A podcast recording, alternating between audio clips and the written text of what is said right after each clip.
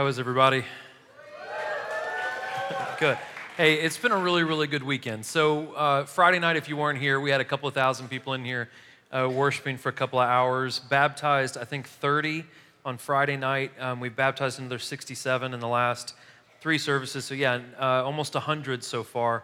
And um, I want to tell you guys, I'm extremely proud of this church. David Whetstone and his group, Mentor Leaders, they had 200 names that they needed to get sponsorships for, uh, for kids in Africa, for education, for, um, for food, and uh, uh, for healthcare. And so far, I, I, think they're lacking 24 kids to be represented, and they've, they've had all 200 represented just from this church.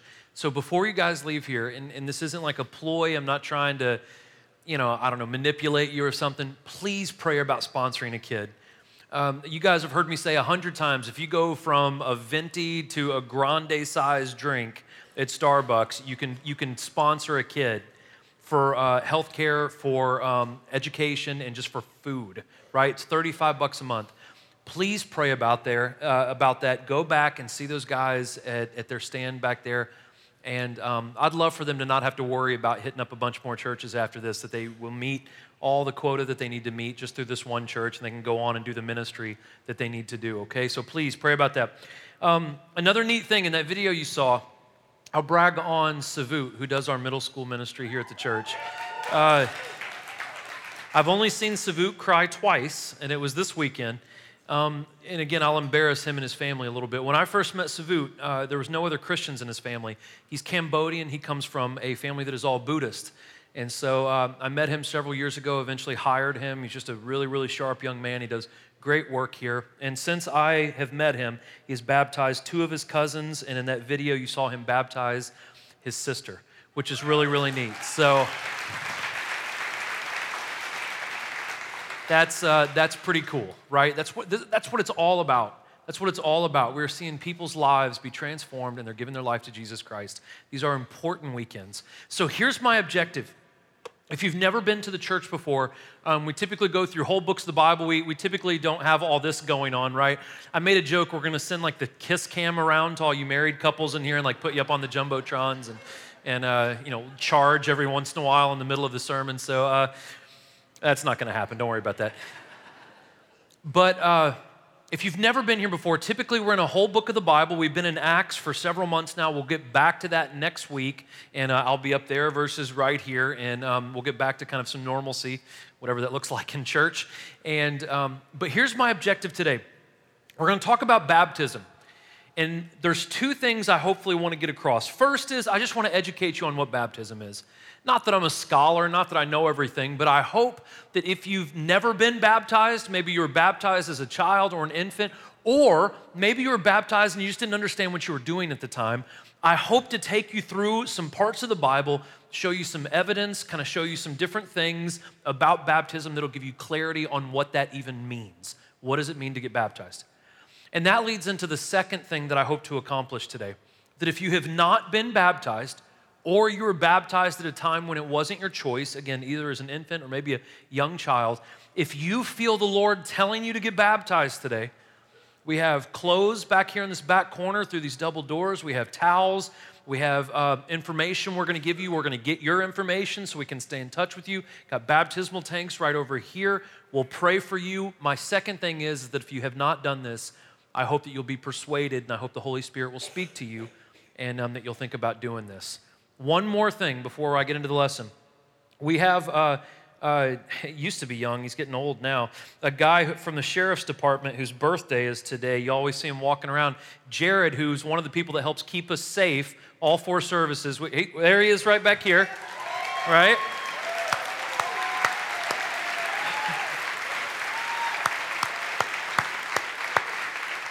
Not only do we appreciate our sheriff's department, he is here at all four services making sure people are safe and uh, walking around. And, and, he turns 53 today, so make sure you. Uh, uh, what was that? yeah, right. he said 21. I know that's not true. All right, so we're going to pray. We're going to pray for Jared. no, no, no. But uh, we're going to pray today. We'll go through this baptism lesson. If you feel the Holy Spirit tugging at your heart about this, let's let's do it today. And um, and so again, make sure you go by and see the mentor leaders, guys. And so I'm going to pray, and we'll jump into this and uh, we'll close out a great weekend, okay?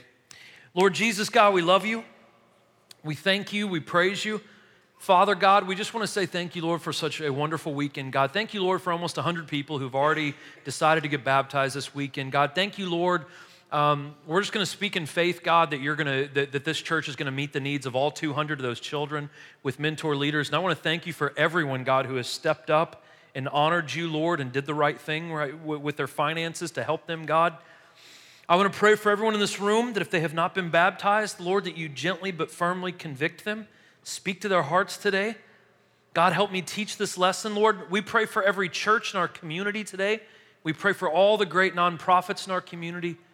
And we pray, God, that in some small way that this weekend has honored you and blessed you, God. We love you. We thank you in Jesus' name. Amen. Okay, so baptism is not overtly complicated. Let me kind of give you a little synopsis of what baptism means. Baptism is our symbolic and public display that we have become Christians right? This is us saying to the world that we follow Jesus Christ.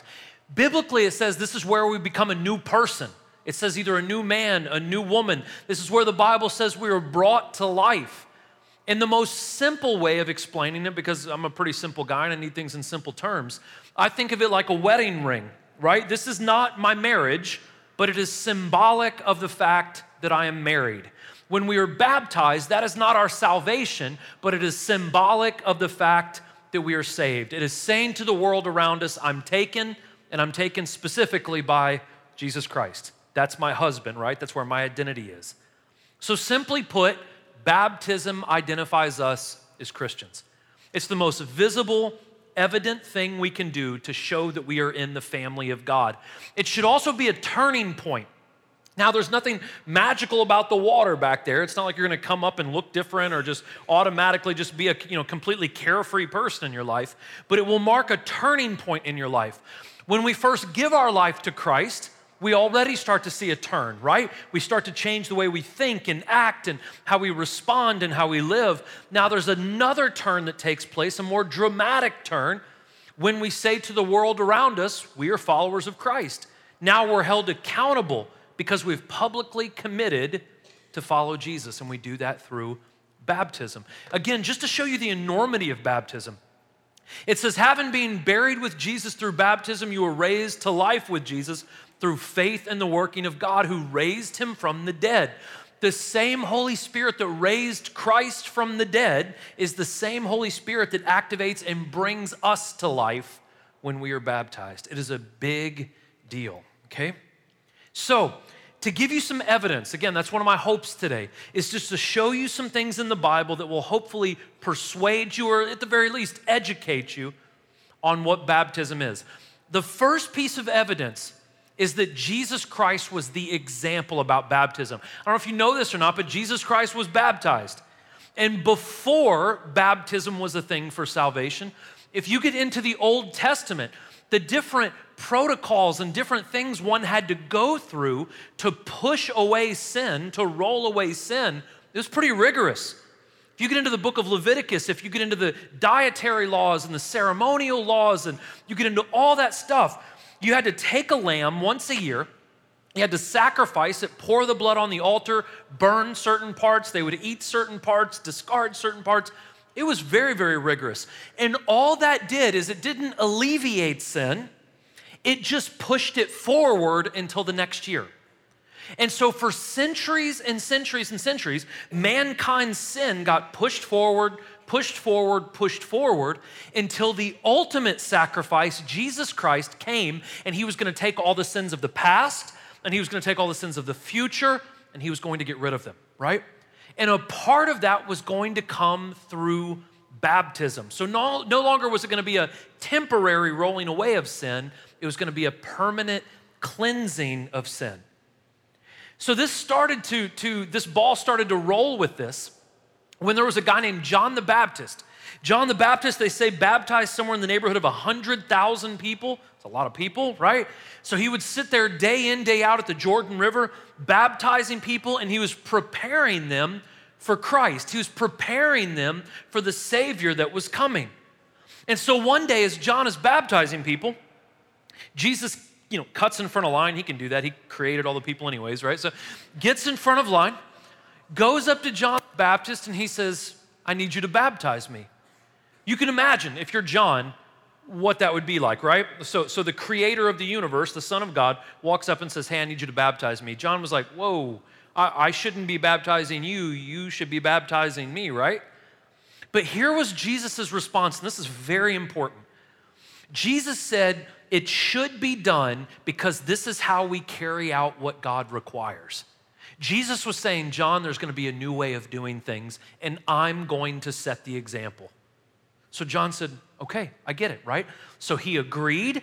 He baptized Jesus. After Jesus' baptism, it says the sky opens up, the Holy Spirit comes down like a dove, and they heard the audible voice of God say these words This is my dearly loved Son who brings me great joy. Footnote, right? Off to the side. If you get baptized for no other reason, it makes God smile, and that should be enough, right?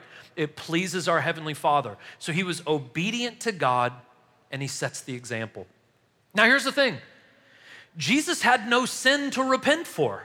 Did he have to get baptized? No, he was perfect already. He didn't get baptized because he had to, he got baptized to set a precedent, to set an example for what God wants from us. We also see that Jesus never asks us to do anything that he hasn't already done. So if Jesus asks us to get baptized, he's already done it first. If he asks us to give up our life, he's already done that as well. God will never ask us to do anything that he hasn't already been through himself okay? Another piece of information or some, uh, some, some evidence about baptism is one that you guys should already know if you've been coming to church here. It's from the book of Acts. What happens is the relationship that we have with God is a process. And, and so after we are saved, we start to grow in our relationship. That means being sanctified. That's the fancy word for growing closer to God and being set apart for God to use us. And that happens all throughout our life. We get closer and closer to Him. And as we move through this process, different choices that we make activate the Holy Spirit in our life. So, what happens is this when we first become a Christian, at the very beginning of our walk with God, we are to genuinely repent. That doesn't mean we just ask for forgiveness. Guys, we're gonna talk like adults in here, right? If I ask God to forgive me of looking at pornography and then I look at it every single day, I haven't repented for my sin. I've asked for forgiveness, but I have not completely repented. Repented means that we turn away from the sin, that we walk a different direction. So instead of you saying, Well, God, I'm sorry I slept with my girlfriend again, but you keep doing it every single day, we are to take steps to change the way we think and act. That is genuinely repenting, okay? It's the first thing we do. The second thing we do is we get baptized as a public profession of faith. And when we truly repent and when we are baptized for our sins, right, for the remission of our sins, that activates the Holy Spirit in our life and it allows us and empowers us to live in a way that we can't do without God. We have to have Him with us. Now, here's the part you guys should know if you've been here with us. We've been in the book of Acts for a long time. But at the beginning of the book of Acts, when the church first begins, all these people have gone up into this big rented apartment room in downtown Jerusalem, and they go rent this apartment. There's about 120 of them because Jesus said, I need you to go and wait for the Holy Spirit. They didn't know what that meant, right? They didn't know what that looked like, but Jesus said, Go wait for the Holy Spirit. Now, Jesus is not the first one who talked about the Holy Spirit. In the Old Testament, 700 years before Jesus even came, one of the prophets of God said, One day, Joel was his name, one day, God's going to pour out his Holy Spirit on all of his followers. So, this group of men and women went up in this apartment and they were waiting for the Holy Spirit, whatever that was going to look like, right? So, as they're waiting, it says in Acts chapter 2, the Holy Spirit comes into the room. It says, like a rushing mighty wind, fills everyone in the room up with the Holy Spirit. What happens? They pour out onto the streets. They are speaking in tongues. All the, all the different Jewish people in, in Jerusalem are going to work, drinking their coffee, and they're like, whoa, the Christians are crazy. Maybe they're drunk, and it's only nine o'clock in the morning, right? They look at the sundial on their wrist. Maybe it's only nine o'clock, it's only nine o'clock in the morning. And um because um, they didn't have like Swatch Watch back then yet. Uh, those of you in your 30s are like, Swatch Watch, yeah. Okay, anyways. And so, as they're walking around, the Christians are speaking in tongues and languages that they shouldn't be able to speak. And Peter jumps up like he gets the, the crowd's attention and, and he says, Hey, they're not crazy. Let me tell you what's going on. The Holy Spirit that Joel talked about, the Holy Spirit that Jesus talked about, it's getting poured out right now. That's what's happening. And Peter proceeds to tell them the story of Jesus, right? And so at the end of the story of Jesus, he has gotten the crowd's attention. They look at him and they say, Okay, Peter, we believe you. What do we do now? What do we do now?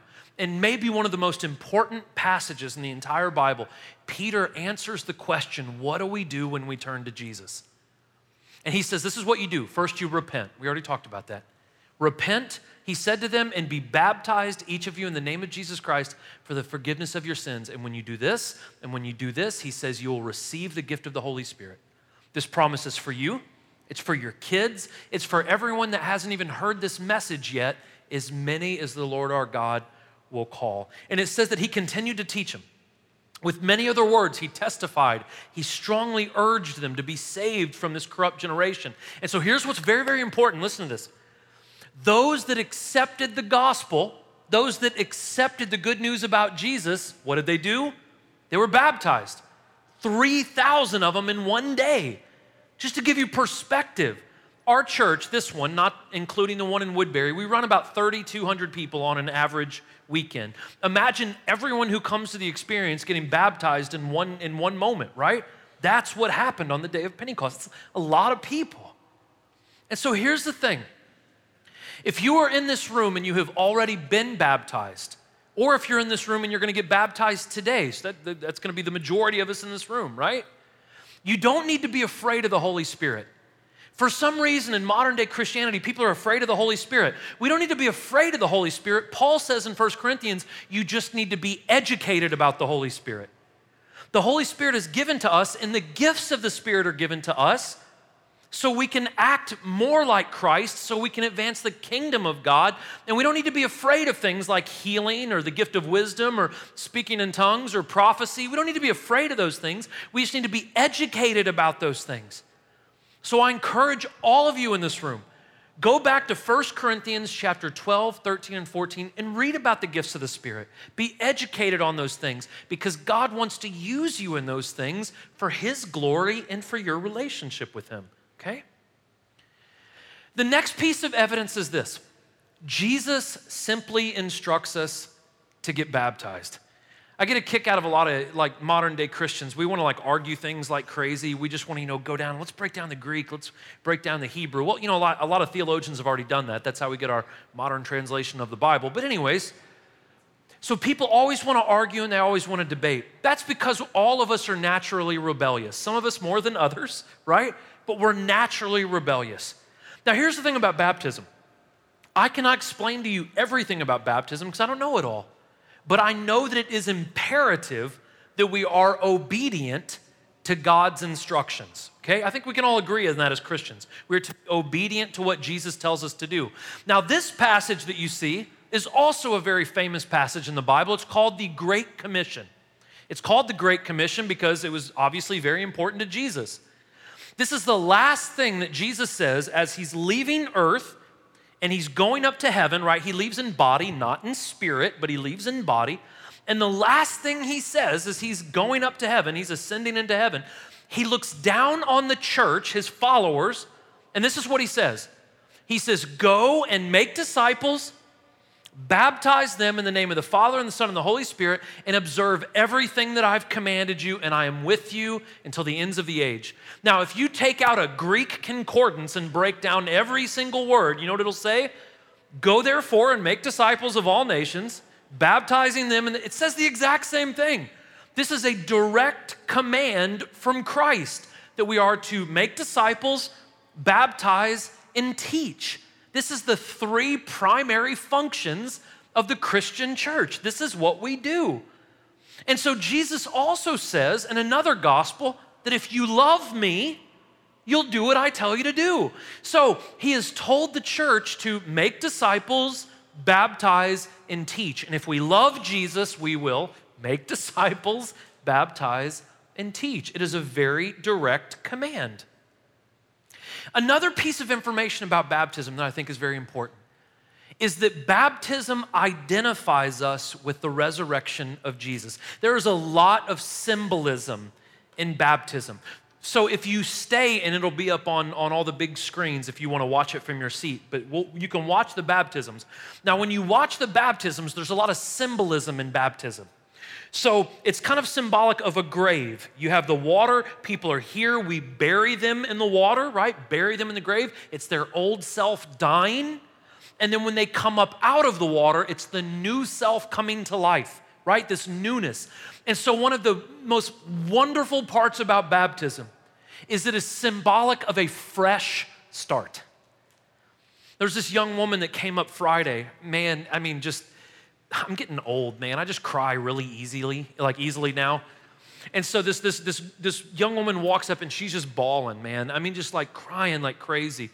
And so I typically ask people questions before I baptize them. You know, like, you know, what do you want to leave in the water? Or what do you want differently? Or what made you come up and do this? And I'll ask them questions. And I asked this young lady and said, What do you want to be different when you come up? And she's just, I mean, just bawling. She just looks at me and she says, Everything.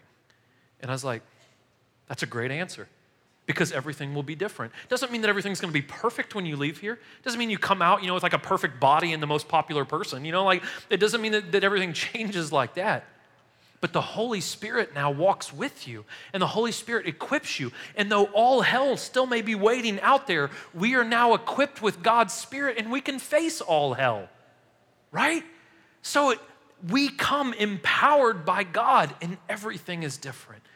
Baptizing her and her coming up out of the water, just smiling and crying more, and it was wonderful. It's funny about baptizing people, they want to hug the first person they see, and that's typically me, right? So, like, so I just come out and I'm, you know, I'm, I get baptized like eight times a year. So, anyways, the Bible says this Are you unaware that all of those who were baptized into Christ Jesus were baptized into his death? Therefore, were buried with him by baptism into death, in order that just as Christ was raised from the dead in the glory of the Father, look at this, we walk in a new way of life. We walk in a new way of life. We are different than when we than what we were before we got baptized. For if we have been joined with him in the likeness of his death, again, look at the symbolism, the likeness of his death, we will also be joined with him in the likeness of his resurrection. So we know that our old self is crucified. The old Corey died in 2002, right? The old self is crucified in order that sin's dominion over the body is abolished. I mean you're going to be perfect? No, but sin doesn't have a grip on you anymore. You can run to God and God can deliver you so that we may no longer be enslaved to sin, since a person who has died is freed from sin's claims. That's good stuff. This young man in this picture with the long hair, I, I, guess I should say longer hair, they both have long hair, but the young man getting baptized in this picture, it was neat. I looked over Friday night and he got baptized at our previous worship night, and then at this last worship night, he was baptizing somebody. I thought that was kind of cool. So, when we baptize you here, we always pray Jesus' name over you when we baptize. Now, let me explain a little bit about this. I come from a denomination that thought, and I'm not trying to be mean, I came from a denomination where they thought there was a magical formula. That if the person doing the baptizing didn't say the exact right words, that your baptism was null and void, that it didn't mean anything. Now, listen, Romans chapter 8 clarifies that no one can snatch you out of the Father's hands. So, what I say cannot thwart your salvation. So, whoever baptizes you, if they don't say the exact right thing, if your heart is where it needs to be, if you are repentant and if you are doing it for the right reasons because you want to have a deeper relationship with God, there's nothing anyone can say to mess up your salvation, right? It depends on your heart. Let me also clarify though there is something quite powerful about the name of Jesus Christ. So we want to pray the one name that you're going to be identifying with for the rest of eternity. We do want to pray that over you. This is another side note. If you're a new Christian in here, maybe you're an old Christian, but maybe you've just forgotten, the name of Jesus holds all weight and all power. So if you don't know what else to say, if life is just beating the snot out of you, if everything is going wrong, if you don't have any eloquent words, if you just call out the name of Jesus, that is sufficient. That name is extremely powerful. And we want to make sure that we pray that name over you if you get baptized in here. Now, this is an important scripture. This is a lesson for another time, but let me go off on a tangent here for a second. The biggest problem right now in the world is not transgenderism or violence. It's not video games or music. It's not, I don't know, sex before marriage. These are all symptoms of the fact that we don't know where our identity comes from. You guys are with me today, right? Okay, good. And so, if we knew where our identity lied, all these other symptoms and culture that we struggle with, they would get rectified. And so it says in Galatians that we're all sons and daughters of God through faith in Christ Jesus. For as many of you have been baptized into Christ, have put on Christ like a garment. Now, here's the thing look at this, written almost 2,000 years ago, and look what Paul writes here. We're not Jews or Greeks. We're not slave or free. We're not men or women. We're one under Christ. Our identity doesn't come from our gender. It doesn't come from our occupation. Our gender, or our identity doesn't come from our skin color. Our identity comes by Jesus Christ and the name that we call on. And so, if we would just figure out where our worth is, our worth doesn't come from what we have materially or where we're from or who we are. Our worth comes from our identity in Jesus Christ. We need to know this. That's why we pray the name of Jesus over people. Now, the last part of this, and this is the one that, that people tend to get hung up on, right? They argue about, and denominations split over it, and all this kind of stuff. And that's the question of do you have to get baptized to go to heaven? I never answer this question. I don't really think the Bible goes out of its way to directly answer this question because any of the first century Christians that wrote the New Testament would have never asked such a silly question. The question is ridiculous. Here's the thing when we start to understand what God has done for us, we're not going to ask how little we can do in return. All throughout the New Testament, there's this common response from people who come into an understanding of who Jesus is. All throughout the New Testament. If you were with us last week, the first person who ever became a Christian in Europe was a woman named Lydia. How does she respond to the gospel? She got baptized. You go back a little bit further, the first non Jewish person to ever receive Christ was an Italian man named Cornelius. What happened? He got baptized, he and his whole household. Go back a little bit further the first person who was not Jewish by blood, they still worshiped the Jewish, the, the, the, Jewish God, but not Jewish by blood. The first one to become a follower of Jesus was an Ethiopian man. What does he do? He receives the gospel and he gets baptized. So we see this repetitive thing throughout the entire New Testament.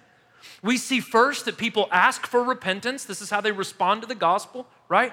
They ask God to forgive them of their sins. They have a heartfelt sorrow for the fact that they have upset or offended God. They have a desire to change. They deny their self in order to walk in obedience to Jesus. That is the first step. The second step biblically is that they have faith in Christ. What, what I mean by that is, I'm not talking about just knowing that Jesus is the Savior. It says in the book of James that the devils in hell know that Jesus is the Savior, but they're still in hell, right? So there's a difference between knowing who Jesus is and having saving faith. Saving faith is different. Saving faith is a relationship with God, it's trusting God with your finances, with your relationships, it's trusting God with every part of our life. It is complete surrender to God. Saving faith. And then, like I said, the response all throughout the New Testament is baptism. This outward profession to what has happened inside. All throughout the Bible, this is the common response to the gospel, all throughout the New Testament. So here's the thing, guys. If you're in here and you claim to be a follower of Jesus, and if we find ourselves asking, well, do I have to do it? Not just with baptism, but if God ever asks us to do anything and we say in return, do we have to? Look, I guess Jesus didn't have to hang on a cross for nine hours for us, but he did, right? God didn't have to send his only son to die for our sins, but he did. And so, if we start to understand the weight of sin, if we start to understand that Jesus Christ died for us even when he knew we were going to reject him, we start to approach God with humility and we start to approach God with obedience. And when we start asking God, how little do we have to do? Do you guys see how awful that is, right? God, you died for me, right? The most violent, brutal death ever on the cross. Uh, do I have to get in this thing of water, right? There's a deeper heart issue with us if we're looking for the bare minimum just to get by. You should try that with your marriage sometime, right? Hey, baby, do we have to go on dates? Right? The date's already ruined at that point, right? I don't care if you take her out or not, it's already done, right? You, you've already blown that chance. So, whenever you approach your spouse and say, What's the bare minimum I can do? There's a serious relational issue there. So, with our relationship with God, we need to learn to ask better questions. When we understand what God has done for us, our questions should never be centered around, do I have to do it? But once we start to understand all God has done for us, the sacrifice that Christ has made, our response should always be centered around God, what more can I do? What more can I do? At our first service, we baptized two missionaries. They're here on a missionary trip. They're, they're, they're young. They're 19 and 17, I think. But both of them, I was in the middle of teaching. They said, Why not? We need to do this, right? So I ask you today, what has stopped you from doing this? What has stopped you from doing this? We have clothes for you, we have towels for you, we have jacuzzi like temperatures in the waters over here. Yeah, that, that might have been a stretch of the truth, but uh, we do have water, right? Plenty of water. It's over there. We have towels for you. We'll get your information. We'll keep in touch with you. We'll give you some information. We'll try to plug you into some classes after this that you can grow in your relationship with God. Why not? Why not? Listen, I've baptized, we've baptized in the last nine years literally thousands and thousands of people at this church. And of those thousands of thousands of baptisms, we have never pulled one person up that regretted getting baptized, right? You like dunk them and they come up and they're just like, eh, that kind of sucked, right? That has never happened. Never happened. It is a life changing, wonderful event. And so here's what we're to do we're to pray here in a second. If you want, if you're new to the church, uh, there's communion all the way around us. Everyone is welcome to take communion. Wherever there's a little lamp on a table, you're welcome to take communion. We only ask that you ask Jesus to forgive you of your sins. That's the only thing you need to do. Ask Christ to forgive you of your sins, and you can take the body and blood of Jesus in the communion, okay? Why we're doing that if you have not been baptized, or if you were baptized at a time when it wasn't your decision, I want you to take just a minute and ask God if this is what you need to do. And if you feel any inkling that this is what God wants you to do, just go right back through these double doors and we'll get you taken care of, okay? It's a big deal, but at the same time, it's, it, it's, it's not inconvenient. We'll make it very easy for you. It'll be the best thing you've ever decided to do. Would you guys bow your heads with me, please? Lord Jesus, God, we love you. We thank you. We praise you, Lord. If there's anyone in this room, God, who has maybe never been baptized, or maybe they were baptized at an age when it really wasn't their decision, I pray, God, that you just gently but firmly just, just touch their hearts, God. Lord, if there's anyone in this room who is not a believer, they're not a Christian at all, I pray that something that was spoken today just kind of gets their attention. I pray that they keep an open mind. I pray that they come back next week and hear us teach through the book of Acts a little bit. Father, Lord, we just want to thank you for all the people who take communion today. God, I pray that we approach it with repentant hearts, that we remember what you've done for us through the cross, God. Lord, we want to thank you for all the people who've already gotten baptized, and we want to thank you in advance, God, for the ones who are going to get baptized today. Lord, we love you, we praise you, and we thank you. In Jesus' name, amen. Thank you guys so much. You're welcome to join us back there in the back. You're welcome to help yourself to communion. Make sure you go back and see my friend David and his team back there in the corner.